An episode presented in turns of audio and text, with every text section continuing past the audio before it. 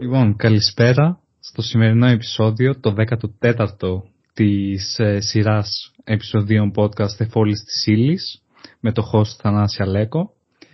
Έχω μία καλεσμένη που είμαι νέος φαν στη δουλειά της, μπορώ να πω, αλλά σίγουρα την ακολουθείτε, δεν την ακολουθείτε, έχετε δει τη δουλειά της στο Instagram, είναι γνωστή ως The Green Post-it, τα πράσινα χαρτάκια που έχουν κατακλείσει τον αλγόριθμό σας και βλέπετε το πολύ ωραίο περιεχόμενο που περιέχουν αυτά. Έχω μαζί μου δηλαδή τη Σταυρούλα. Σταυρούλα, χάρηκα καταρχάς που ήρθες. Και εγώ χάρηκα πολύ και σε ευχαριστώ για την πρόσκληση. Να πω ότι ήταν πολύ άμεση η επικοινωνία και ευχαριστώ πάρα πολύ και γι' αυτό. Ε, γιατί δεν είναι και πολύ εύκολο η πρόσβαση πλέον σε, ας το πω, γνωστά άτομα και με εξέπληξες, ας το πω έτσι, από το πόσο προσβάσιμη ήσουν. Εντάξει, το γνωστά άτομα είναι λίγο σχετικό. ναι, ισχύει, ισχύει. Οπότε, αν θες, κάνε μια παρουσίαση στο κοινό του podcast «Εφόλης της ύλης» του εαυτού σου. Ωραία, είμαι Σταυρούλα. Ε, ζω στην Αθήνα τα τελευταία 13 χρόνια. Μεγάλωσα στα Χανιά. Ε, ήρθα εδώ γιατί σπούδασα στο μαθηματικό. Έκανα και ένα μεταπτυχιακό εδώ. Τώρα εργάζομαι. Ε, δουλεύω ως ε, sports betting analyst στην ουσία. Καμία σχέση με τον Green Post δηλαδή. Ναι. ε, ασχολούμαι με αθλητισμό, ασχολούμαι με μουσική, ασχολούμαι με πράγματα τέτοιου είδους, ας πούμε, γενικώς. Δεν ξέρω τι άλλο να πω. Α μην πω τίποτα άλλο προς το παρόν. Να ζητήσω πρόβλεψη για νικητή του Μουντιάλ ή είναι νωρίς ακόμα. Ε, είχαμε πολύ έντονα αυτή τη συζήτηση αυτές τις μέρες στη δουλειά. Ε, δεν έχω καταλήξει κάπου να σου πω την αλήθεια. Ε, εγώ πάντα αγαπάω το Βέλγιο. Ωραία. Θα δούμε πώς θα πάει. Εντάξει, είναι και πολύ αμφιλεγόμενο το συγκεκριμένο Μουντιάλ, οπότε λίγο από απόσταση το κοιτάω, να σου πω την αλήθεια. Ισχύει, νομίζω όλοι μας. Είναι λίγο περίεργο μες στο χειμώνα, με τους εργάτες, το τι έχει γίνει, Ακριβώς. γενικά με το κράτος του Κατάρ, αλλά τέλος πάντων ας αφήσουμε αυτά στην άκρη και ας πούμε για το The Green Post. Πώς ξεκίνησε τη σελίδα, με ποιο σκοπό και αν τι αποτέλεσε ουσιαστικά την πηγή έμπνευση στην αφετηρία για όλο αυτό. Ε, κοίταξε να δεις. Στην ουσία ήταν τυχαίο. Ξέρεις αυτά τα πράγματα περισσότερο τυχαία προκύπτουν στην ουσία. Δεν, ε, δεν πρόκειται ποτέ κανείς να κάτσει να σκεφτεί από πριν θα κάνω αυτό και θα πάει έτσι. Ε, το Green Post είναι εγώ σε πολύ μεγάλο βαθμό νομίζω φαίνεται από το, από το περιεχόμενο. Ε, οπότε ουσιαστικά ήταν ένας τρόπος έκφρασης ε, που βρήκα εγώ εκείνη την περίοδο, ήταν όταν το ξεκίνησα πέρυσι τον Αύγουστο, δηλαδή πέρυσι τον Αύγουστο επίσημα. Ε, ήταν μια περίοδος δική μου λίγο ε, περίεργη ας πούμε και είχα και αρκετή, αρκετά μεγάλη ανάγκη έκφρασης. Ε, και αυτό το ξεκίνησα στο δικό μου το προσωπικό προφίλ. Δηλαδή Όπως και πράγματα που υπάρχουν αυτή τη στιγμή στο Green Post, παλιά θα μπορούσαν να είναι στο δικό μου προφίλ. Οπότε απλά έγραψα κάτι σε ένα post που υπήρχε στο σπίτι, τυχαία πράσινο, τυχαία post. Ε, το οποίο μου άρεσε, το έκανα, δηλαδή μια εικόνα με ένα κείμενο το οποίο μπορεί να ήταν οτιδήποτε. Τότε ήταν η περίοδος με τις φωτιές, ας πούμε. Ναι. Οπότε μιλούσα αρκετά για αυτό το θέμα από το, από το δικό μου το προφίλ. Ε, και στην πορεία είδα ότι αυτό κάπως με εκφράζει, κάπως μου αρέσει και ότι θα μπορούσε να είναι και κάτι αυτόνομο ας πούμε. Ε, οπότε ξεκίνησα το, τη σελίδα, ας πούμε, το, το Green Post, το κάτι ανεξάρτητο πια, χωρίς κάποιο στόχο. Δηλαδή, ήταν ένας τρόπος δικός μου να πω κάποια πράγματα, τα οποία πριν τα έλεγα απλά σε ένα καφέ με τους φίλους μου. Ναι, κατάλαβα. Και, και μέχρι εκεί. Και, και ίσως ένας τρόπος να το διαχωρίσω αυτό από το προσωπικό μου προφίλ για να μην γεμίσω τον κόσμο, ας πούμε, πράσινα χαρτάκια, επειδή εμένα μου αρέσει κάπως έτσι. Ναι. Άρα είσαι περίπου ένα χρόνο ε, σε αυτό το παιχνίδι ουσιαστικά με τον αλγόριθμο του Instagram ε, και όλο αυτό και κατάφερες ας πούμε να βρεις το τρόπο να μεγαλώσεις το κοινό σου και έχεις φτάσει πλέον 62.000 ακολούθους και κάτι δηλαδή στο περίπου Ε, αυτό πώς το διαχειρίστηκες σε μια τόσο γρήγορη μετάβαση; Δεν έγινε, θα σου πω, ε, στην αρχή ήμασταν εγώ και οι φίλοι μου, έτσι. Ε, ε, είχε κάποιο κόσμο το account, ας πούμε, ανέβαινε πολύ πολύ σιγά. Κάποια στιγμή το Μάιο, δηλαδή αρκετούς μήνες μετά ε, που ξεκίνησε το προφίλ, έγινε ένα πολύ μεγάλο μπαμ. Δηλαδή, κάποια χαρτάκια πήγαν πολύ καλά, ε, απλώθηκε πάρα πολύ αυτό, άρχισαν να ε, αναπαράγονται ουσιαστικά πάρα πολύ, τον αλγόριθμο όλοι τον ξέρουμε πώς λειτουργεί ε, και άρχισε να πηγαίνει πολύ καλά. Ε, ξαφνικά μεν, αλλά χτιζόταν κάτι και τους προηγούμενους μήνες. Αλλά από το Μάιο και μετά ε, πήγε πραγματικά καλά. Ε, δεν ξέρω αν άλλαξε και το, το ύφος. Τυχαία προφανώς, mm-hmm, όπως ναι. κινούμουν εγώ, μπορεί ίσως να άλλαξε και το ύφος και να ήταν κάποιο trigger αυτό. Αλλά δεν μπορείς και να το εξηγήσεις πάντα. Ε, δεν μπορείς να το εξηγήσει. Απλά αρχίζεις να ακούσει ότι ξέρεις, Α, είδα αυτό, είδα αυτό. Αρχίζει και σου λέει ο ένας και ο άλλος ότι Α, είδα που ανεβάσανε και δεν σε ξέρουν από μένα. Οπότε από ναι. κάπου άλλους σε ξέρουν. Κάπως έτσι. Άρα είναι και ο παράγοντας τύχη, αν καταλαβαίνω σωστά. Πάντα είναι ο παράγοντας τύχης. Στα πάντα στη ζωή. Δηλαδή, τίποτα δεν είναι στο δικό μας τον έλεγχο. Ε, για μένα έχει, παίζει πολύ ρόλο το ότι έγινε αυθόρμητα και γίνεται ακόμα αυθόρμητα. Και είναι κάτι που το έχω πολύ έντονα στο μυαλό μου. Ότι γιατί πλέον έχει περάσει καιρός, έτσι. Εγώ μπορεί να ξέρω τι θα πάει καλά ή τι δεν θα πάει καλά. Αυτό δεν το χρησιμοποιώ σαν κριτήριο του τι έχω να πω σήμερα. Γιατί σήμερα θέλω να πω αυτό που σκέφτηκα. Μπορεί αυτό που σκέφτηκα να είναι ότι δεν πήρα το πάπλωμα από το καθαριστήριο, έτσι. Ναι. που δεν έχει κανένα νόημα και καμία ουσία σε πρώτο επίπεδο τουλάχιστον. Ε, μπορεί αυτό που σκέφτηκα να είναι κάτι άλλο πολύ πιο βαθύ, πολύ οτιδήποτε, αλλά ε, νομίζω ότι αυτό έχει αξία τελικά. Δηλαδή, το ότι λες αυτό που σκέφτεσαι, χωρίς να περνάς από τα υπόλοιπα φίλτρα. Ναι. Και νομίζω γι' αυτό πάει καλά. Γιατί δεν υπάρχει τόσο πολύ αυτό στις μέρες μας. Βάλε social media, βάλε το πώς κινείται πλέον η πληροφορία. Ο κόσμος μπαίνει ακόμη πιο έντονα στα κουτάκια και στην εικόνα και στο τι να δείξω για να φανώ χαρούμενος, για να φανώ κάτι που δεν φταίνε τα social media, έτσι. Ναι. Είναι ο καθρέφτης της κοινωνίας, ξεκάθαρος και απλά είδαμε τι υπάρχει και τι είμαστε ουσιαστικά όλοι. Νομίζω ότι αυτό Και από τη στιγμή έτσι μου έχει δημιουργηθεί μια απορία. Από τη στιγμή που ουσιαστικά ο κόσμος ταυτίζεται με τα δικά σου post ε, γιατί εκφράζεται πιστεύω μέσα από τα δικά σου πράσινα χαρτάκια. Ωστόσο βλέπουμε πρότυπα ψεύτικα, πρότυπα που κάνουν κακό τελικά και αυτά να μην πέφτουν και αυτά να εξακολουθούν να είναι εκεί πάνω. Αυτό πώς εξηγείται ακριβώς, κατά τη δική σου άποψη; Νομίζω ότι ένα πρόβλημα που έχει ο άνθρωπος, σίγουρα ο σύγχρονος, δεν ξέρω ε, από πάντα αν ήταν αυτό, είναι ότι δεν, δεν θέλει να σκεφτεί, δεν θέλει να κουραστεί, δεν θέλει να προβληματιστεί, θέλει να πάει να κοιμηθεί το βράδυ και να είναι οκ. Γιατί το να, το να μπαίνεις σε μια διαδικασία να σκέφτεσαι, να ανανεώνεις αυτά που πιστεύεις, του τρόπο μεγάλο, οτιδήποτε. Ε, είναι επίπονο έτσι. Είναι επίπονος. Δεν είναι απλό. Και επενδύει σε αυτό. Νομίζω ότι ο άνθρωπος, ο μέσος άνθρωπος δεν το κάνει εύκολα. Θέλει, θέλει να νιώσει καλύτερα μέσα από κάτι πιο απλό. Δηλαδή, θα νιώσω καλύτερα επειδή ε, έβαλα ένα φίλτρο στη φωτογραφία και φαίνομαι πιο όμορφη, που είναι απλό, γιατί έβαλα ένα φίλτρο.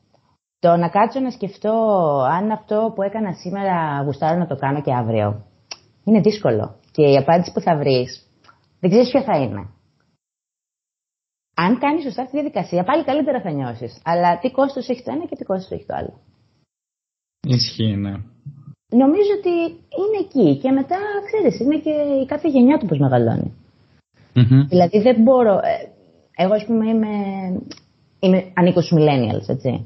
Είμαστε η γενιά που φέρει μια μετάβαση όσον αφορά τουλάχιστον την τεχνολογία και, και όλο αυτό το κομματι Οπότε έχουμε ένα άλλο χρέος του μεγαλώσαμε με έναν τρόπο, ε, ο κόσμος πρέπει να πάει κάπου αλλού. Ε, και εμείς νομίζω ότι πρέπει να βοηθήσουμε τον κόσμο στο να πάει αλλού. Ε, ενώ ας πούμε η επόμενη γενιά, που είσαι κι εσύ αυτήν, mm-hmm. μεγάλωσε κάπως διαφορετικά, είχε την πληροφορία έτοιμη. Οπότε αυτό έχει ένα αποτύπωμα πάνω σε αυτή τη γενιά, διαφορετικό από ό,τι έχει στη δική μου.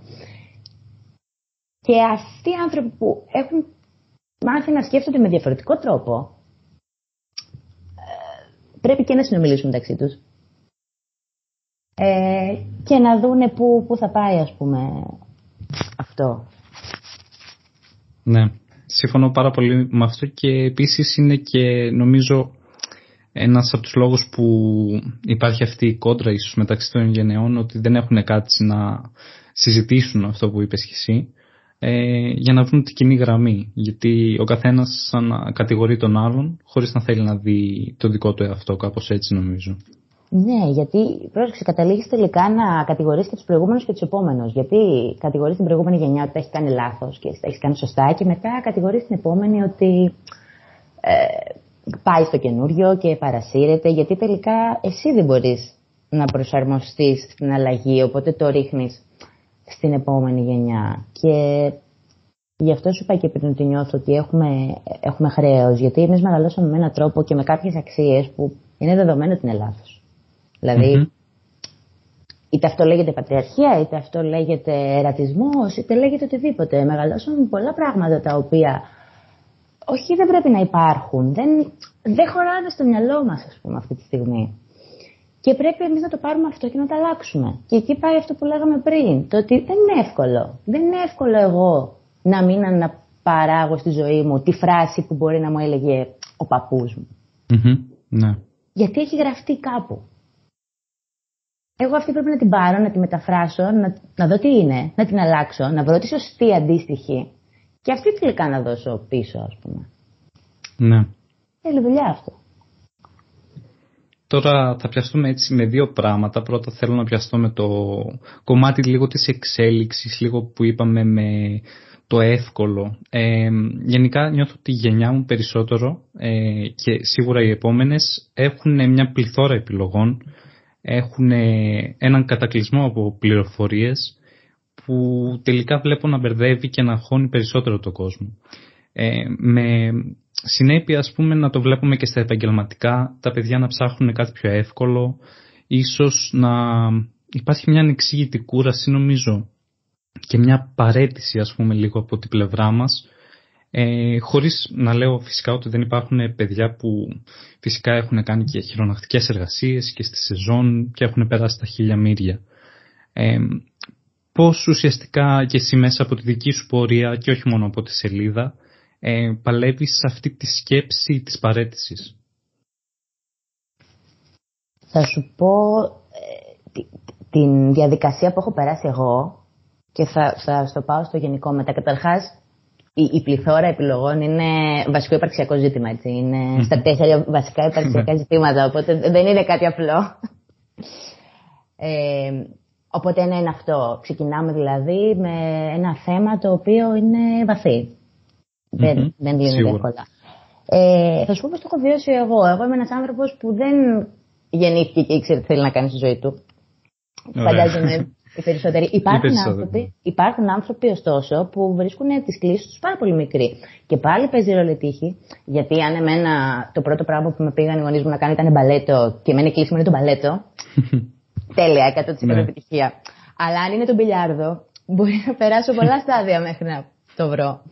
Ε, εγώ, ας πούμε, είμαι ένας άνθρωπος που μου αρέσουν πολλά διαφορετικά πράγματα. Ε, και αυτό το βίωνα ενοχικά Δηλαδή, δεν ξέρεις τι θέλεις. Ε, σήμερα θέλεις να παίζεις κιθάρα και αύριο θέλεις να μαγειρεύεις και μεθαύριο θέλεις να παίζεις μπάλα και ούτω καθεξής. Και ναι, σε έναν ιδανικό κόσμο θα μπορούσα να είμαι DJ ή chef ή ξέρω εγώ data analyst ή οτιδήποτε. Ε, αλλά στην ουσία δεν μπορώ να κάνω τίποτα από όλα αυτά γιατί δεν μπορώ να εστιάσω σε ένα πράγμα γιατί δεν με γεμίζει ένα πράγμα. Αυτό εγώ πάντα το αντιμετώπιζα ενοχικά και με πίεζα να αποφασίσω τι είναι αυτό που θέλω. Το οποίο είναι πάρα πολύ δύσκολο. Πνευματικά, συναισθηματικά κυρίως. Πόσο μάλλον αν το πας στο ότι «Α, OK, okay, εγώ τελειώνω, δίνω πανελληνίες, ας πούμε, πρέπει να διαλέξω μια σχολή». Και για κάποιο λόγο οι άνθρωποι πιστεύουν ότι είναι το τέλος του κόσμου αυτό και ότι θα διαλέξω μια σχολή και δεν υπάρχει επιστροφή, ας πούμε. Αυτό θα κάνεις όλη τη ζωή που, που δεν ισχύει. Ε, πιέζεσαι από εκεί. Μετά πες ότι μπαίνεις σε αυτή τη σχολή. Δεν σου αρέσει, σου αρέσει οτιδήποτε. Μπαίνεις συνέχεια σε αυτή τη διαδικασία, ας πούμε. Ε, εγώ λοιπόν το αντιμετώπιζα πάρα πολύ ενεχικά αυτό μέχρι που πριν λίγο καιρό, να σου πω την αλήθεια, το αποδέχτηκα και είπε να σου πω κάτι. Αυτό είσαι. Είσαι η συλλογή αυτών των πραγμάτων. Που δεν είναι 200.000, είναι 6, 7.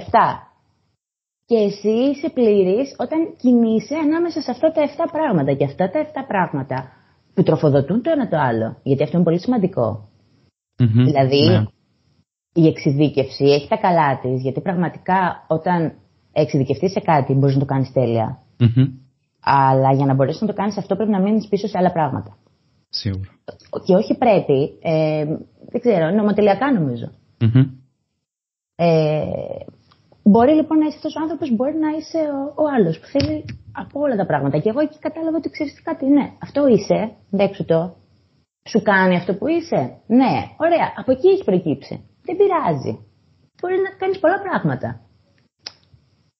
Οπότε νομίζω ότι αυτό πρέπει να κάνουμε, να το απενεχοποιήσουμε και να δοκιμάζουμε. Γιατί δεν μπορείς να ξέρεις. Δηλαδή, ωραία, έχεις πάρα πολλές επιλογές. Πήγαινε σε μία, σε δύο, σε τρεις.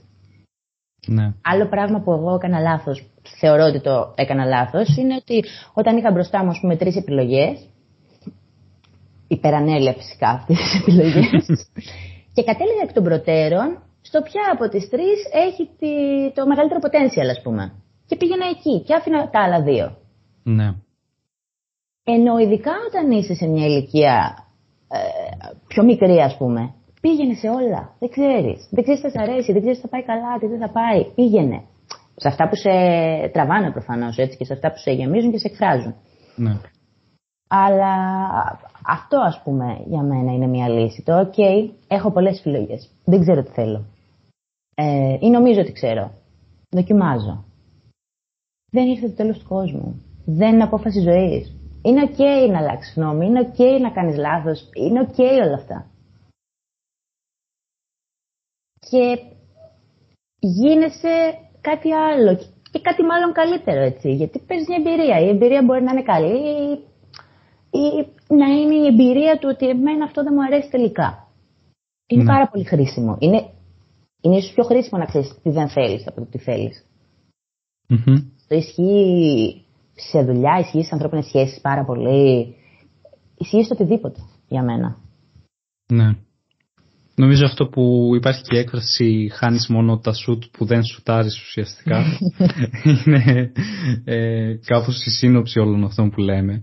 Ναι. Ε, και επίσης μίλησες έτσι και για ενοχές, για ίσως κάποιες υπαρξιακές κρίσεις ε, και έχω την αίσθηση ότι επειδή και εγώ άρχισα το podcast και το έχω αναφέρει ε, λόγω του άγχους, λόγω αυτών των έντονων υπαρξιακών κρίσεων που μετά από συνομιλία με συνομιλικούς κατάλαβα ότι δεν είμαι μόνος και οι περισσότεροι τα σκέφτονται αλλά είναι κάτι που νομίζω η κοινωνία συνεχίζει κάπως να το θεωρεί λίγο ταμπού, λίγο κάποιοι να το θεωρούν τροπιαστικό. Εσύ ως προς αυτό γενικά μας έδωσες έτσι μία μικρή εικόνα, αλλά σχετικά με το άγχος, ε, ποια είναι η δικιά σου προσωπική εμπειρία και τι νομίζεις ότι πρέπει να γίνει για να απομυθοποιηθεί και αυτό το τέρας που έχει θέσει η κοινωνία; Ε, σίγουρα δεν είμαι ειδική, έτσι, για ναι, το, προφανώς. το τι πρέπει να γίνει. Σίγουρα Είμαι ένας άνθρωπος που αγχώνεται, ε, χωρίς όμως να, να έχω περάσει κρίσεις άγχους και ε, τέτοιου ε, τύπου ας πούμε περιστατικά. Ε, το πρόβλημα που αρχίζει να λύνεται είναι ότι πρέπει να απενεχοποιήσουμε, όπως είπαμε και πριν, και τις ψυχικές ασθένειες γενικότερα και mm-hmm. τις διαταραχές γιατί νομίζω διαταραχές είναι όλα αυτά, έτσι, διαφορετικού ναι. Ε, επίπεδου ας πούμε, αλλά διαταραχές. Και η ψυχική υγεία είναι πάρα πολύ σημαντική και δεν γίνεται να, να στιγματίζουμε ανθρώπους ή όχι να στιγματίζουμε. Το να μου πεις εσύ ας πούμε έχω κρίση άγχους και εγώ να σου πω εντάξει έλα μην αγχώνεσαι. ναι. Δηλαδή δεν, δεν υπάρχει χειρότερο. Που πρόσεξε, υπάρχει ο κίνδυνος του εσύ να είσαι μία μέρα στεναχωρημένος και να πιστεύεις ότι έχεις κατάθλιψη. Που η κατάθλιψη είναι πάθηση. Δεν είναι ναι. στεναχωρημένος. Ωραία.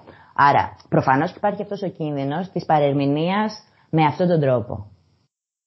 Αλλά πολύ πιο έντονο είναι και το ανάποδο. Να μην βλέπουμε ότι τα πράγματα είναι πιο σοβαρά, να μην δίνουμε σημασία, το περιβάλλον να πηγαίνει να το καλύψει, να οτιδήποτε. Νομίζω ότι πλέον βέβαια πολύ περισσότερος ε, κόσμος κάνει ψυχοθεραπεία που είναι πάρα πολύ σημαντικό. Mm-hmm. Για μένα θα έπρεπε όλοι να κάνουμε ψυχοθεραπεία.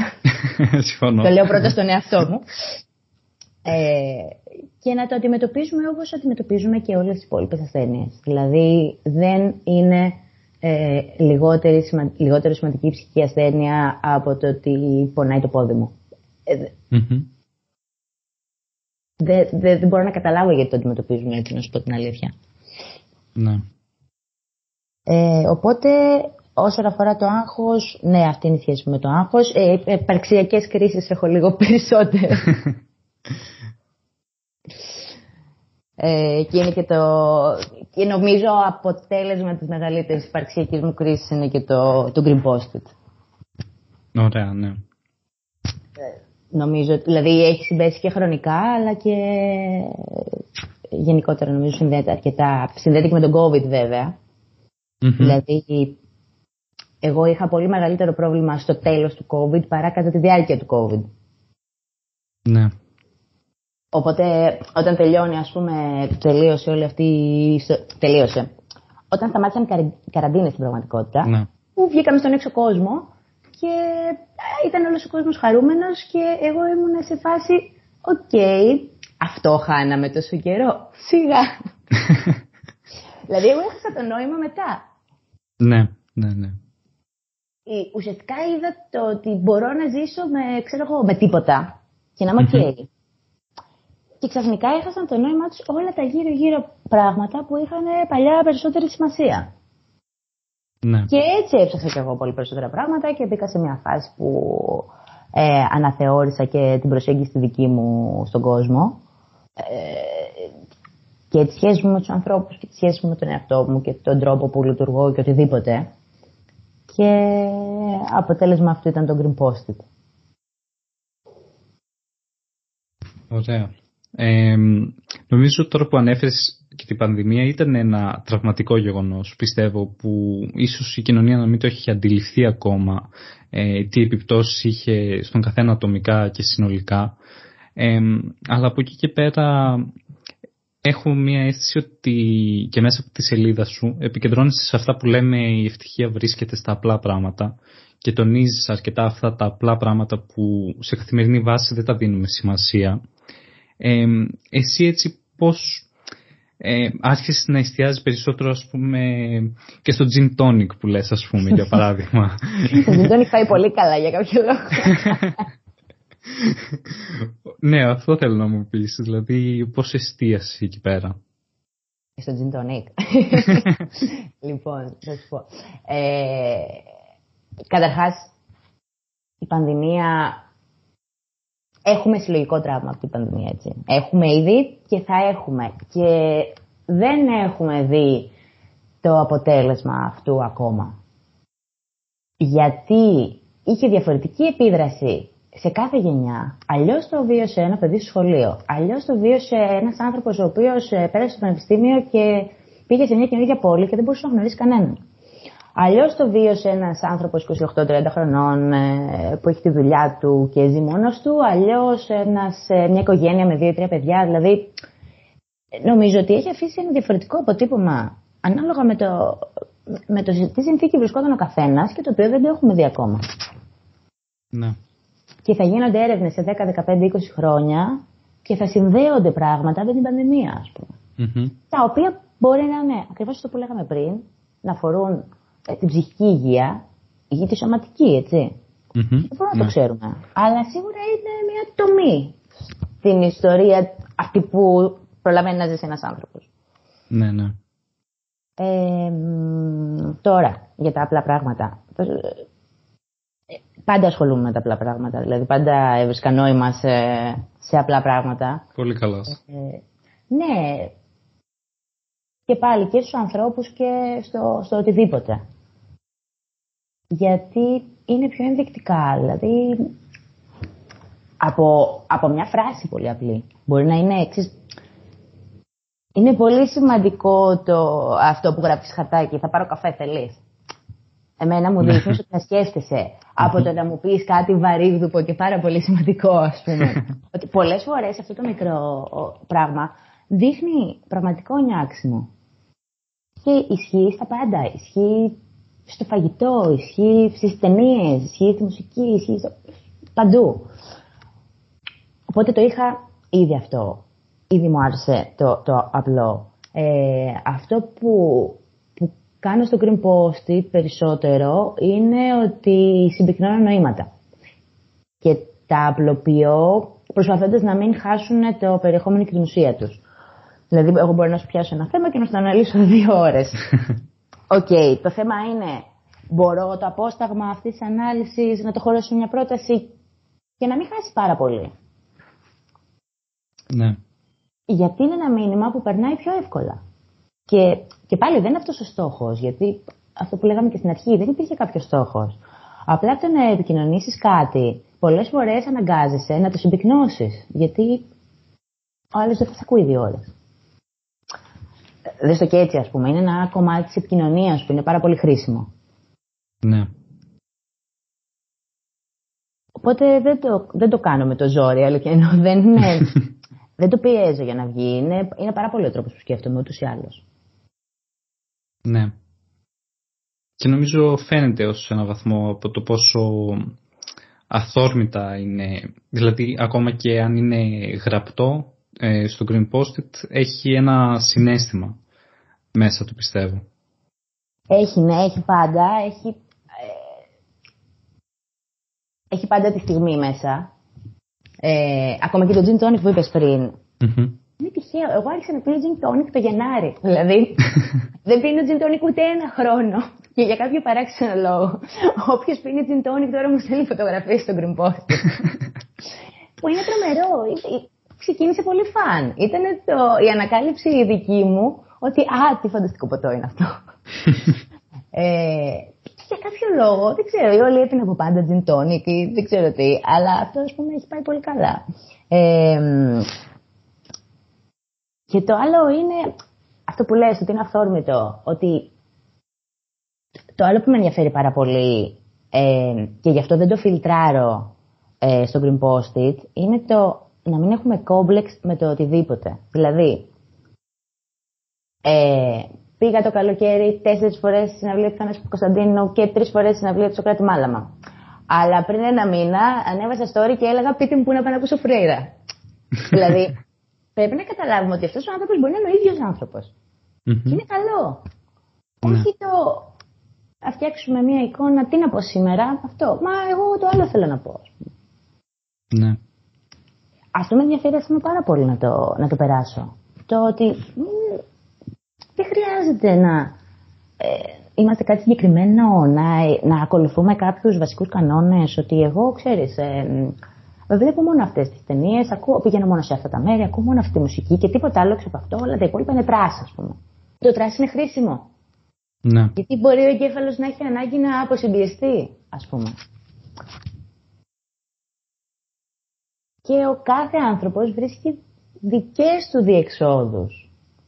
Δεν μπορείς να τι κρίνεις αυτές γιατί δεν υπάγονται σε ένα στερεοτυπικό πρότυπο το οποίο πρέπει να είναι ότι εσύ δουλεύεις εκεί και είσαι έτσι και πηγαίνεις εκεί και δεν μπορείς να κάνεις τίποτα άλλο. Οπότε εκεί πατάει και ο αυτορμητισμός του account. Mm-hmm. Και μου αρέσει να το διατηρώ. Θα μπορούσα, θα μπορούσα να το μαζέψω και δεν το μαζεύω. Με αφήνω να λέω ακριβώς αυτό που σκέφτομαι, γιατί νομίζω ότι πέραν του ότι μου δίνει εμένα την ελευθερία, ε, κάνει και καλό. Ναι, θα συμφωνήσω σε αυτό.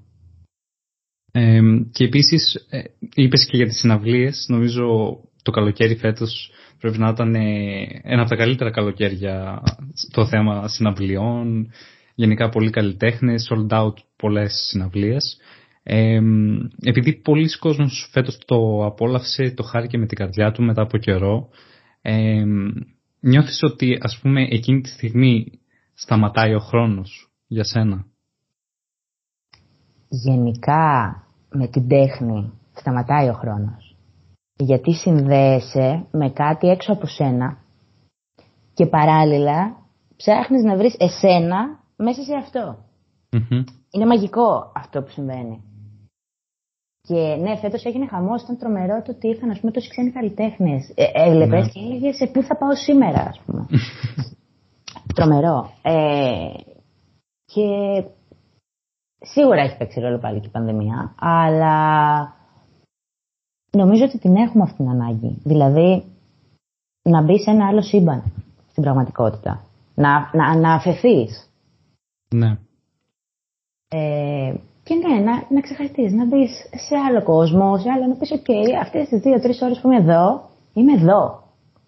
Και είναι αυτό. Και παίρνω από αυτό το περισσότερο που μπορώ. Γιατί αν δεν το πάρω, χάνει αξία ο χρόνος μου, ε, η επιλογή μου, οτιδήποτε. Το οποίο δεν μπορείς να το κάνεις πάντα, φυσικά έτσι. είναι ναι. και πάρα πολύ. Εγώ το βλέπω και σε μένα τώρα τελευταία πάρα πολύ έντονα ότι δυσκολεύομαι να καταναλώσω τέχνη, όπως λέω. Δυσκολεύομαι πολύ. Ε, γιατί σκέφτομαι πάρα πολύ. Οπότε μου είναι πάρα ναι. πολύ δύσκολο να δεχτώ εξωτερικό ερέθισμα. Το οποίο όμως σε ανανεώνει και σου δίνει την άλλη διάσταση. Γιατί προφανώς αν ο καθένας ζει με στο κεφάλι του, ε, ανακυκλώνεται έτσι. Και mm-hmm. ε, έχει ένα. Έχει ένα ταβάνι. Ναι, Πόσο ε, έξυπνος, φιλοσοφημένος, οτιδήποτε κι αν είσαι, έχεις ένα ταβάνι. Χρειάζεσαι ρεθίσματα, χρειάζεσαι συναστροφή, χρειάζεσαι αυτό που θα σου δώσει συναυλία, που δεν είναι μόνο το τραγούδι, είναι οι άνθρωποι γύρω. Είναι η σύνδεση. Είναι ότι είμαστε εδώ 10.000 άνθρωποι για τον ίδιο λόγο. Αυτό είναι συγκλονιστικό. Ακριβώς. Νομίζω αυτή η διαπίστωση είναι φοβερή. αυτό. Πρόσεξε. Και, και στο γήπεδο ισχύει αυτό. Ναι, δηλαδή, ναι, ναι. Ισχύει, ισχύει σε πολλά. Αλλά είναι πάντα συγκλονιστικό το ότι είμαστε όλοι εδώ για τον ίδιο λόγο. Και εντάξει, και σίγουρα υπάρχουν και άλλες μορφές τέχνης. Και το να, να δεις ένα πίνακα Επίσης, έχει ακριβώς το ίδιο. Μπορεί να έχει ακριβώς το ίδιο αποτέλεσμα. Εκεί δεν είναι τόσο το συλλογικό πια, είναι λίγο πιο προσωπικό ή το να διαβάσεις ένα βιβλίο. Είναι λίγο πιο προσωπικό. Δηλαδή, υπάρχουν προφανώς διάφορα είδη ε, αλληλεπίδρασης με την τέχνη, για να το θέσω κάπως έτσι. Ναι. Που μπορεί όλα να έχουν το ίδιο αποτέλεσμα, μπορεί το καθένα να ταιριάζει σε άλλον άνθρωπο ή μπορεί να σου ταιριάζουν όλα. Μπορεί οτιδήποτε. Εγώ, ας πούμε, που έχω διαβάσει πολύ λιγότερα βιβλία από ό,τι θα ήθελα. Κάποια στιγμή είχα πει ότι να σου πω κάτι. Δεν σ' αρέσει να διαβάζεις βιβλία. Δεν πειράζει. Mm-hmm. Δεν ταινίες. Που τελικά μου αρέσει και να διαβάζω βιβλία. Απλά σε εκείνη τη ναι. φάση προφανώς δεν μου, δεν μου άρεσε, δεν με κάλυπτε ίσως ή οτιδήποτε. Αλλά νομίζω ότι η τέχνη είναι για όλους και απλά ο καθένας βρίσκει το δρόμο του προς τα που θα, θα πάει. Αλλά δεν νομίζω ότι μπορούμε να ζήσουμε χωρίς τέχνη. Ναι, σίγουρα. Νομίζω ότι θα ήταν αρκετά άσχημος ένας κόσμος ε, χωρίς τέχνη. Ε, και πολλές φορές η τέχνη παίρνει και μια θέση λίγο κοινωνική και mm. μπορώ να πω ότι το έχεις κάνει και εσύ και με τις πυρκαγιές και τώρα με την επέτειο του όχι και πάρα πολλές φορές. Ε, γενικά αυτό όμως, όπως έχω παρατηρήσει, ε, συναντάει και μια έντονη αντίδραση από κάποιους ε, και ίσως να βγάζουν ακόμα και μίσος σε έναν άνθρωπο που δεν ξέρουν. Πώς το έχεις βιώσει αυτό εσύ; Ε, καταρχάς κάθε φορά που τοποθετούμε είναι απόφαση και απόφαση συνειδητή και μεμονωμένη για το κάθε γεγονός. Δηλαδή δεν νιώθω ότι δεν πρέπει να τοποθετούμε για τα πάντα. Δεν τα ξέρω όλα. Ε, ε, δεν τα ξέρω όλα εννοώ, δεν έχω ε, γνώση ώστε να, να αναλύσω ας πούμε έστω και στο μυαλό μου ένα, ένα θέμα ε, και δεν με ενεργοποιούν και όλα. Ναι. Οπότε ένα είναι αυτό. Το ότι επιλέγω που θα τοποθετηθώ. Υπάρχουν πράγματα τα οποία με, ε, με κάνουν να θέλω ας πούμε, να, να μιλήσω οπωσδήποτε και άλλα πράγματα που μπορεί να είναι πολύ σημαντικά, αλλά εγώ να μην νιώθω σε αυτή τη φάση ότι έχω κάτι να πω. Ναι. Γιατί είναι και αυτό. Έχεις κάτι mm-hmm. να πεις ή δεν έχεις. Αν δεν έχω κάτι να πω, ας μην πω τίποτα. Ε, και η προσέγγιση μου, πάλι επειδή έτσι είμαι σαν άνθρωπος, είναι και λίγο εγώ σκέφτηκα αυτά, ξέρω αυτά, μέχρι εκεί δηλαδή ξέρω, σε αυτό το θέμα, ε, πιστεύω αυτό, εσείς τι λέτε; Η προσέγγιση είναι αυτή. Ε, και, αυτός, και αυτός έχει γίνει ο σκοπός του Green Post, δηλαδή έλα να συζητήσουμε, έλα να ανοίξουμε θέματα, έλα να προβληματιστούμε, ναι. έλα να συζητούμε μαζί. Ε, είναι διαδραστικό, είναι κοινότητα για μένα. Δεν είναι εγώ μιλάω και εσύ ακούς. Οπότε τι θέλω την απάντηση. Σίγουρα. Με τον τρόπο που το προσεγγίζω, τη ζητάω την απάντηση. Ωραία. Ε, δεν με πειράζει. Καταρχάς δεν με πειράζει ένα σχόλιο που θα μου πει λες λακίε, όχι με αυτές τις λέξεις. δεν με αφορά αυτό το σχόλιο. Γιατί ναι. δεν το παίρνω καν προσωπικά. Δεν πάει καν σε μένα. Πάει στην άποψή μου. Ναι. Δεν σου αρέσει η άποψή μου. Δεν με πειράζει καθόλου. Ε, ε, ένα σχόλιο που θα προσβάλλει κάποια άλλη ομάδα. Ας πούμε, έχω απαντήσει σε σχόλιο που προσβάλλει τους ομοφιλόφιλους. Έχω απαντήσει σε σχόλιο που προσβάλλει τις γυναίκες.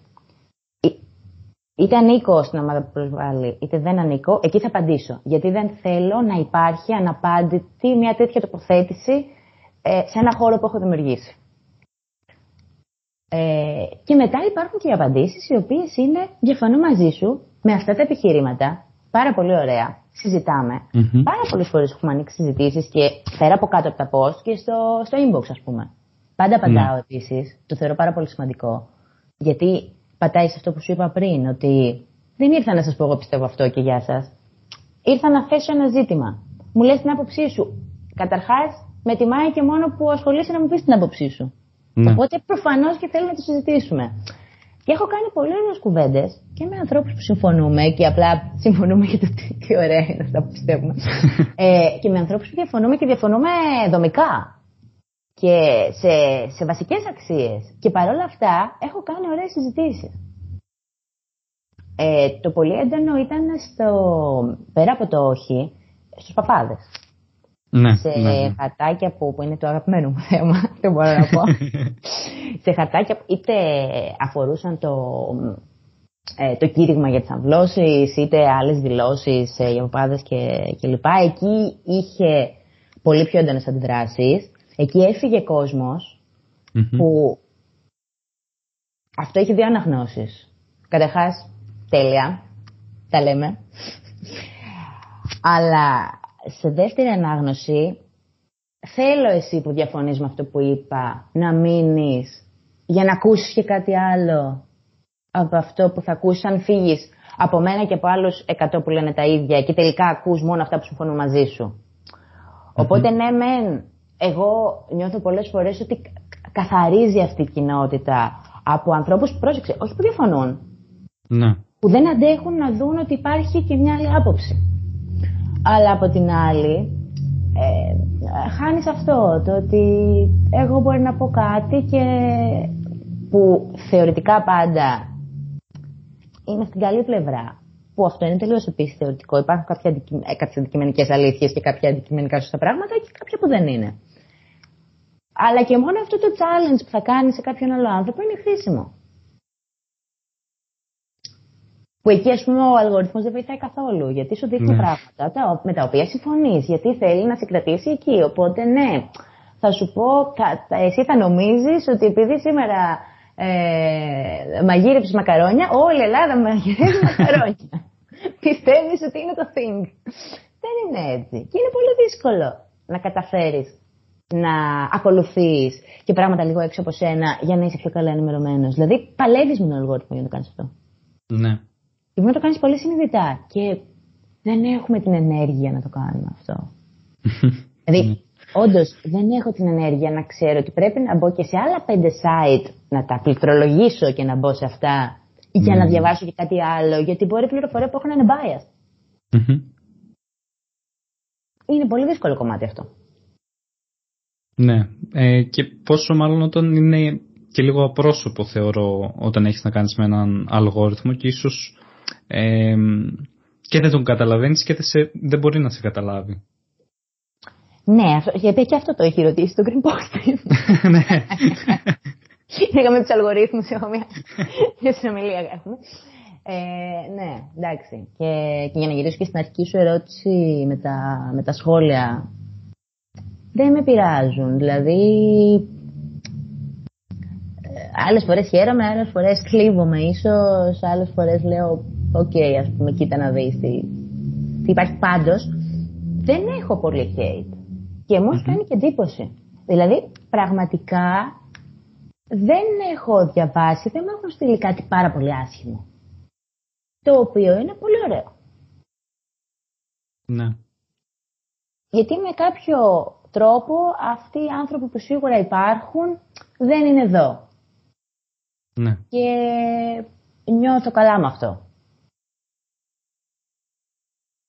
Ε, με την EG Arts που είχαμε κάνει το πρώτο επεισόδιο που είχα καλεσμένη ουσιαστικά ε, το δέκατο επεισόδιο όποιος θέλει μπορεί να το βρει. Ε, ουσιαστικά είχαμε πει πάνω σε αυτό το κομμάτι κυρίως στο τομέα της πατριαρχίας ότι ε, κάθε φορά που ουσιαστικά κάνει κάποιο σκετσάκι ε, με το οποίο διαφωνεί με τα πρότυπα που έχει επιβάλει η πατριαρχία από κάτω μαζεύονται Κυρίω το ανησυχητικό είναι τα νέα αγόρια, δηλαδή ηλικία 15-16.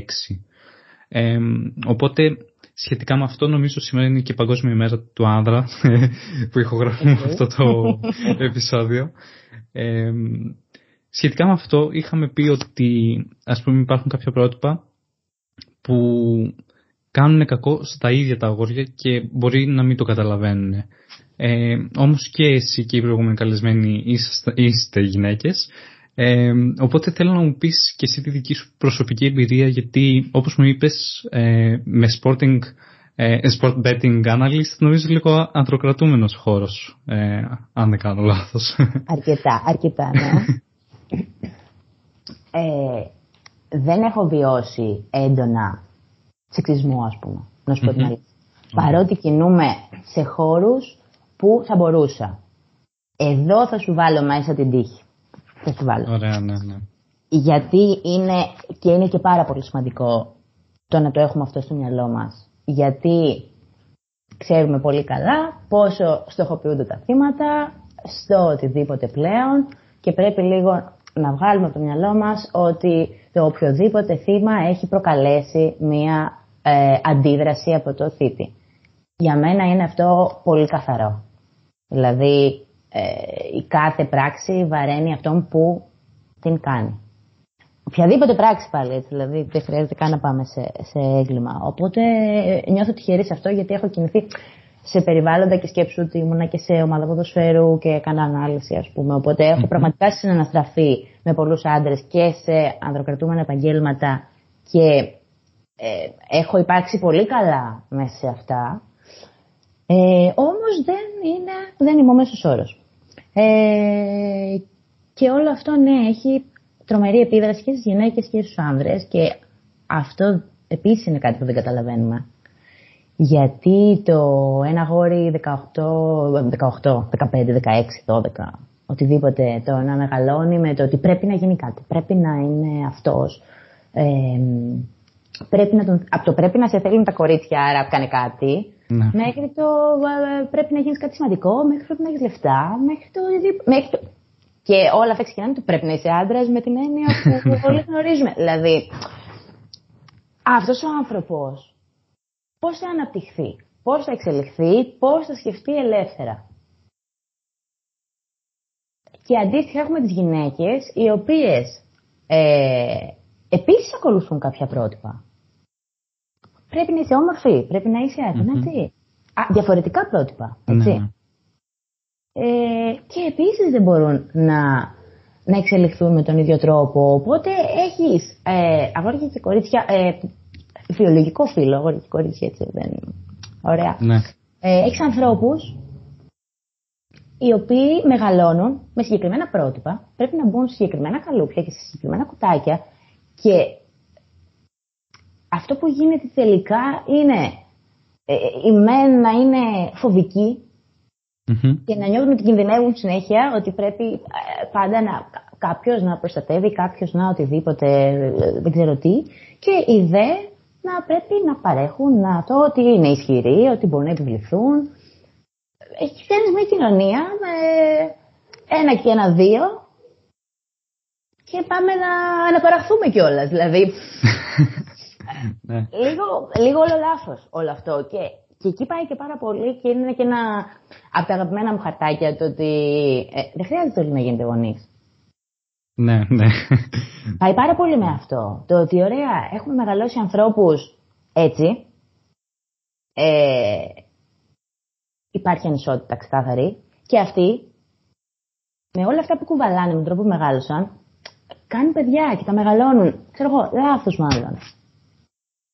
Και τα μεγαλώνουν κατά πάσα πιθανότητα με τις ίδιες αξίες και τις ίδιες αντιλήψεις. Ναι, και ναι. εκεί γυρνάμε στην κουβέντα που κάναμε πριν, ότι πόσο εγώ πρέπει να κάνω challenge αυτά που θεωρώ δεδομένα και μου μάθανε, ώστε τελικά να τα αλλάξω και να τα κάνω κάτι πιο ουσιαστικό. Ή ας πούμε λέμε, α, ε, γίνονται πολλές ε, γυναικοκτονίες τώρα τελευταία. Όχι, απλά τώρα τις μαθαίνουμε. Μπράβο, ναι. Δηλαδή, και αυτό είναι πάρα πολύ απλό. Δεν είναι ότι ε, υπάρχουν ε, στατιστικά στοιχεία και όλα αυτά καταγεγραμμένα για χρόνια και παρατηρούμε με βάση τα δεδομένα ότι έχουν αυξηθεί, που μπορεί να έχουν αυξηθεί γιατί επίσης γυρνάμε στο θέμα του COVID. Okay. αλλα ναι. Όλα αυτά είναι εικασίες. Δεν υπάρχουν πραγματικές έρευνες και πραγματικά δεδομένα να πατήσουμε σε αυτά. Οπότε λίγο να φύγουμε από αυτή την κουβέντα. Ε, όχι είναι πολλές, όχι είναι λίγες, όχι είναι ή δεν είναι. Ναι, ναι, ναι. Δηλαδή μπορούμε να συμφωνήσουμε στο πώς ορίζονται τα πράγματα, ας πούμε. Ενώ ε, ε, μία νυχτή βάζουμε ταμπέλες, ονοματάκια, λεξούλες, τα πάντα, αλλά όταν κάτι έχει τόσο τόσο μεγάλη αξία και είναι τόσο μεγάλο πρόβλημα της κοινωνίας, ας πούμε, αρνούμαστε να του δώσουμε όνομα. Ε, να φύγουμε από όλα αυτά. Να πάμε στην ουσία, να δούμε γιατί συμβαίνει, να δούμε πώς δεν θα συμβαίνει και ωραία, ζούμε σε ένα κράτος που δεν μας προστατεύει όσο θα έπρεπε να προστατεύει ένα κράτος πολίτες του. Τι σημαίνει αυτό, ότι εγώ μπορεί να μην έχω δεχθεί στη δουλειά μου σεξουαλική παρενόχληση ας πούμε, αλλά μπορεί να δω κάτι. Και εκεί ίσως πρέπει να κάνω κάτι, το οποίο δεν είναι εύκολο. Δηλαδή, δεν είναι πάντα το να είσαι το θύμα ή να είσαι αυτός που δέχεται μια συμπεριφορά. Είναι το να είσαι παρατηρητής, είναι το να πεις μια άποψη. Δηλαδή, νομίζω ότι όλοι έχουμε ένα ρόλο σε αυτό. Και και κάθε φορά που κάτι γίνεται από το, τον άλκη, ας πούμε. Στο... Ναι, ναι, ναι. Λίγο πρέπει να δούμε ότι ναι, αν ήμουν εκεί θα έκανα κάτι. Ποιος έπρεπε να κάνει κάτι; Γιατί κάποια στιγμή θα είσαι κάπου που κάτι θα γίνει. Ναι. Και πρέπει να εκπαιδευτούμε σε αυτό. Γιατί και εκεί, το να βρεθεί μπροστά σε ένα περιστατικό βίας, προφανώς δεν θα πας να παίξεις ξύλο. Δηλαδή, δεν είναι αυτή η σωστή αντίδραση.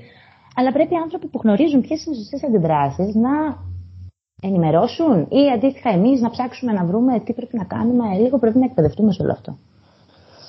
Ναι. Γιατί δεν θα σταματήσει να υπάρχει από μόνο του. Σίγουρα. Αυτό νομίζω όσοι το ακούνε αυτό το επεισόδιο να τους εντυπωθεί.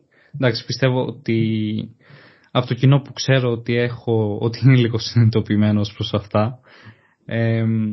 και τώρα έτσι που μιλούσαμε γενικά για ανθρώπινες σχέσεις, για αποδοχή και για όλα αυτά, είναι ουσιαστικά ότι έχω μια αίσθηση ότι μετά την πανδημία κάπως έγινε λίγο πιο απόμακρος ο ένας με τον άλλον, ίσως έχει να πει πράγματα ο ένας στον άλλον και κανένας δεν κάνει το πρώτο βήμα.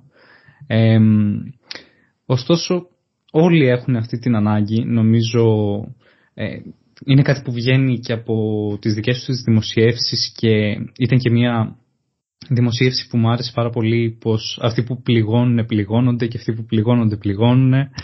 Ε, ουσιαστικά σε αυτή τη διαδικασία αναζήτησης αγάπης και αποδοχής κάνουμε λάθη. Ίσως αυτό ε, δεν βλέπουμε μπροστά μας, ε, μπερδεύουμε τα μπούτια μας και όλα αυτά. Ε, ποια είναι η δική σου συμβουλή έτσι, όχι μόνο προς τους νέους, αλλά γενικά, γιατί όλοι οι άνθρωποι κάνουν σχέσεις προφανώς, ε, να τις δομήσουν λίγο πιο σωστά, αν το πω έτσι. Ε, αυτό που παρατηρώ είναι, το, και στη δική μου ζωή και γενικότερα, είναι ότι δεν συνεννοούμαστε γιατί δεν δίνουμε την ενέργεια που χρειάζεται για να καταλάβουμε όντως τι μας λέει ο άλλος και τι λέμε κι εμείς. Δηλαδή, για να σου πω εγώ κάτι, πρέπει να μεταφράσω τη σκέψη μου σε λεξεις Αν εγώ δεν διαλέξω σωστές λέξεις, αυτομάτως έχω χάσει πληροφορία εσωτερικά από το μυαλό μου σε αυτό που λέω. Επιλέγω τις λέξεις. Σου λέω κάτι. Τις ακούς. Τις ερμηνεύεις με τον ίδιο τρόπο; Δηλαδή, φοβάμαι. Το φοβάμαι το δικό μου είναι ίδιο με το φοβάμαι το δικό σου; Σίγουρα όχι. Ποτέ δεν θα νιώσω τι σημαίνει για σένα το φοβάμαι. Εγώ φοβάμαι με τον τρόπο που εγώ αποφάσισα ότι θα ονομάσω ένα συνέστημα. Αλλά στην πραγματικότητα δεν θα μάθω ποτέ αν φοβόμαστε με τον ίδιο τρόπο. Ναι. Οπότε ήδη ε, έχω σκεφτεί κάτι, στο έχω πει κάπως, που μπορεί να έχω χάσει πληροφορία. Εσύ το έχεις ερμηνεύσει κάπως, μπορεί να έχεις χάσει πληροφορία, συν το ότι συμπεράσματα αυθαίρετα βγάζουμε, γιατί είναι προγραμματισμένος ο εγκεφαλός μας να βγάζει συμπεράσματα έτσι. Δηλαδή, όταν ακούσει έναν ήχο, στην πραγματικότητα ε, δεν ξέρεις από πού προέρχεται, απλά υποθέτεις. Mm-hmm, ναι. Παίρνεις λοιπόν την πληροφορία, υποθέτεις, βγάζεις συμπεράσματα και σκέφτεσαι πάνω σε αυτήν. Όλα αυτά τα στάδια είναι biased. Όλα. Άρα, αν δεν δώσεις ενέργεια στην επικοινωνία, δεν θα μειώσεις αυτές τις αποστάσεις. Δηλαδή, αν εγώ δεν καταλάβω τι μου λες και σου πω ναι, εντάξει, και έχω μείνει με αυτό που υπέθεσα, δεν, δεν έχω καταλάβει τι μου λες πρέπει να σε ξαναρωτήσω, πρέπει να το ξανασυζητήσουμε. Νομίζω ότι όλο προκύπτει από, από τη μη διάθεση που έχουμε στην πραγματικότητα να επικοινωνήσουμε ουσιαστικά. Και, να... και πάλι πάμε στο εύκολο. Δηλαδή, μου λες αυτό, αυτό κατάλαβα, προχωράμε. Μετά από δύο ώρες καταλάβαμε ότι άλλα σου είπα και άλλα κατάλαβες. Που μου συμβαίνει συνέχεια τα misunderstandings. Είναι δεν υπάρχουν. Εδώ πολλές φορές δεν καταλαβαίνεις ο ίδιος τον εαυτό. Δηλαδή, γράφει ένα κείμενο εκεί ενώ σκέφτεσαι κάτι άλλο και το ξαναδιαβάζεις. Και τι λέω, θα το καταλάβαινα εγώ. Δηλαδή, είναι και αυτή η ερώτηση. Θα το καταλάβαινα εγώ αν μου το έλεγε. Ναι. Για μένα είναι θέμα διάθεσης. Ξεκάθαρο. Δηλαδή, έχουμε την ανάγκη, θέλουμε να την καλύψουμε, θέλουμε να την καλύψουμε εύκολα. Οπότε νομίζουμε ότι συζητάμε. Και τελικά δεν συζητάμε ουσιαστικά και δεν συζητάμε παραγωγικά. Ναι. Συμφωνώ πολύ με αυτό η ανάγκη υπάρχει Και, και μετά μπορεί να την καλύπτουμε και με άλλους τρόπους, έτσι. Γιατί πιο, δηλαδή, όσο εύκολο είναι το να κάνω μια συζήτηση στην οποία δεν ασχολήθηκα με αυτό που μου είπες και δεν ασχολήθηκα με αυτό που σου είπα, τόσο εύκολο είναι να καλύψω την ανάγκη μου για επικοινωνία με το, δεν ξέρω, να το τσατάρω με έναν άσχετο άνθρωπο γιατί έτσι. Ναι. Παράδειγμα. Οπότε νομίζω ότι είναι θέμα διάθεσης. Ωραία, ναι. Ε, και έτσι κλείνοντας ας πούμε, επειδή εντάξει, το κοινό είναι κυρίως ας πούμε στις φοιτητικές ηλικίες βάσει των στατιστικών, ε, έτσι μια συμβουλή ως προς όλο αυτό το κομμάτι του επιτυχία, αποτυχία, λίγο το κομμάτι των βαθμών, η αυτοεκτίμηση. Ως προς αυτό θα ήθελα έτσι λίγο τη θέση σου, φυσικά με την προσωπική σου εμπειρία. Καταρχάς νομίζω ότι δεν υπάρχουν σωστές και λάθος αποφάσεις. Γιατί δεν ξέρουμε. Οπότε, ε, όταν επιλέξω το α και όχι το β και το α δεν πάει καλά, τι μπορεί να μου πει κανείς ότι το Β δεν θα πηγαίνει ναι. Άρα για μένα το νούμερο ένα είναι αυτό. Παίρνεις αποφάσεις για το τι θέλεις εκείνη τη στιγμή. Ξέροντας ότι αυτό μπορεί να αλλάξει. Και να είσαι OK με αυτό. Και να κάνεις και τους άλλους να είναι OK με αυτό. Εγώ αυτή τη στιγμή θέλω να πάω σε αυτή τη σχολή. Γιατί πιστεύω ότι θα μου αρέσει και μου ταιριάζει. δεν πάει καλά. Πρώτον, κανείς δεν σου λέει ότι σε μια άλλη σχολή θα ήταν καλύτερα. Δεύτερον, δεν σου λέει κανείς ότι πρέπει να μείνεις εκεί για όλη τη ζωή. Οπότε λίγο να απενοχοποιήσουμε το κομμάτι της επιλογής και της σωστής και λάθος απόφασης, να απενοχοποιήσουμε το αλλάζω γνώμη, να, να κυνηγήσουμε αυτό που σε αυτή τη φάση θέλουμε. Ξέρω ότι μπορεί να μην το θέλουμε αύριο και είναι εντάξει αυτό. Ε, δεν τελειώνει ο κόσμος, το είπα και πριν, με καμία απόφαση. Η ζωή είναι τόσο μικρή αλλά και τόσο μεγάλη. Δηλαδή, πραγματικά, ναι. όντως, ε, από τη μια μέρα στην άλλη, είσαι άλλο άνθρωπος. Και από ό,τι κάνεις, παίρνεις εμπειρίες. Επίσης, πολύ σημαντικό.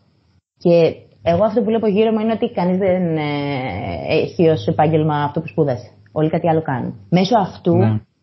βρίσκεις ναι. τι θέλεις. Και όταν είναι κάτι και δεν το λέω μυρολατρικά γιατί σε καμία περίπτωση δεν ε, είμαι τέτοιος άνθρωπος. Αλλά όταν κάτι σε ελκύει γιατί το γουστάρεις, θα κάνεις τον κύκλο σου και θα φτάσεις εκεί. Δε, δηλαδή, δεν, δεν γίνεται αλλιώς. Που μπορεί να είναι το οτιδήποτε. Γιατί υπάρχουν άνθρωποι που θα είναι ευτυχισμένοι ή τέλος πάντων θα είναι OK κάνοντας ένα συγκεκριμένο επάγγελμα γιατί τους γεμίζει. Άλλοι άνθρωποι μπορεί να είναι ευτυχισμένοι να κάνουν ε, οικογένεια και να σχολάνε τρεις ώρες το μεσημέρι και να μην τους νοιάζει τι δουλειά κάνουν, να θελουν απλά να κλείνουν και να πηγαίνουν σπίτι τους για να ζουν την υπόλοιπη ζωή τους. Ναι. Εκεί είναι ίσως το ότι κάποια στιγμή όντως πρέπει να δεις προς τα που κινείσαι. Αλλά κατά τα άλλα, ε, όπως πορεύεσαι στη ζωή και αλλάζεις ο ίδιος, αλλάζεις πάρα πολύ, είναι τρομερό το πώς αλλάζεις ε, πράγματα που έχεις δεδομένα στο μυαλό σου, γίνεται κάτι και ξαφνικά τα αντιμετωπίζεις διαφορετικά. Ε, είναι πάρα πολύ εντυπωσιακό αυτό να το παρατηρείς στον εαυτό σου, αν, αν θέλεις να το δεις. Ναι. Ε, οπότε κυνηγάς τα πράγματα που, που εκείνη τη στιγμή νιώθεις ότι θέλεις και σε γεμίζουν. Χωρίς να προτείνω να είμαστε από εδώ και από εκεί, έτσι. Ναι, ναι. Σε καμία περίπτωση. Αλλά νομίζω ότι αυτό, αυτό σε οδηγεί κάπου. Ωραία. Ε, νομίζω έχουμε καλύψει μια πληθώρα θεμάτων. Δεν ξέρω τι άλλο. Πραγματικά ήταν μια χορταστική συζήτηση. Ε, και μίλησε πολύ προσωπικά και σε μένα ας πούμε ε, στην καρδιά μου αυτό το επεισόδιο και ελπίζω και το κοινό να το δει έτσι. Ε, τώρα δεν ξέρω αν θες να προσθέσεις κάτι άλλο όπως θέλεις κάτι που να ονειρευόμουν πάντα να πω κάπου και το ναι, ναι. είναι η στιγμή. Όχι, είμαι, της, είμαι της συζήτησης, δεν είμαι της, των ανακοινώσεων. Ε, σε ευχαριστώ πάρα πολύ. Ε, είχε όντως πολύ ενδιαφέρον και μου άρεσε ότι πιάσαμε τέτοια ζητήματα λίγο πιο, πιο ουσιαστικά. Mm-hmm. Και mm. θα σου πω τι θέλω να πω. Ότι δεν έχει σημασία, γιατί πολλές φορές με ρωτάνε, είσαι γυναίκα ή άντρας; Πόσο χρονών είσαι; Πώς σε λένε; Δεν έχει σημασία. Σ' αρέσει αυτό που σου λέω, σε ενδιαφέρει αυτό που σου λέω; It's okay, έλα να συζητήσουμε. Τι είμαι, ποιος είμαι, τι δεν πάμε, ήθελα να είμαι εγώ, θα ήμουν εγώ, δεν θα είμαι τον group Οπότε νομίζω αυτό θα πω. Να, σημασία έχει τι λες. Και ναι. τι πιστεύεις και τι κάνεις στη ζωή σου και δεν έχει σημασία ποιος είσαι και τι είσαι. Και... Ωραία. Άρα ευχαριστώ πάρα πολύ. Και εγώ σε ευχαριστώ. Ε, και ελπίζω να αρέσει και στο κοινό. Φυσικά περιμένουμε ε, μηνύματα. Θα έχω και το Instagram του Green Post και το δικό μου ε, στη περιγραφή. Εμείς θα τα πούμε στο επόμενο επεισόδιο. Μην ξεχάσετε να κάνετε μια εγγραφή, να ακολουθήσετε το podcast, να ανοίξετε τις ειδοποιήσεις ώστε να σας έρχονται όταν ανεβαίνει καινούργιο επεισόδιο. Υπενθυμίζω θα μας βρείτε σε YouTube, Spotify, Apple Podcast και Google Podcast. Μέχρι την επόμενη φορά να μείνετε υγιείς και ασφαλείς.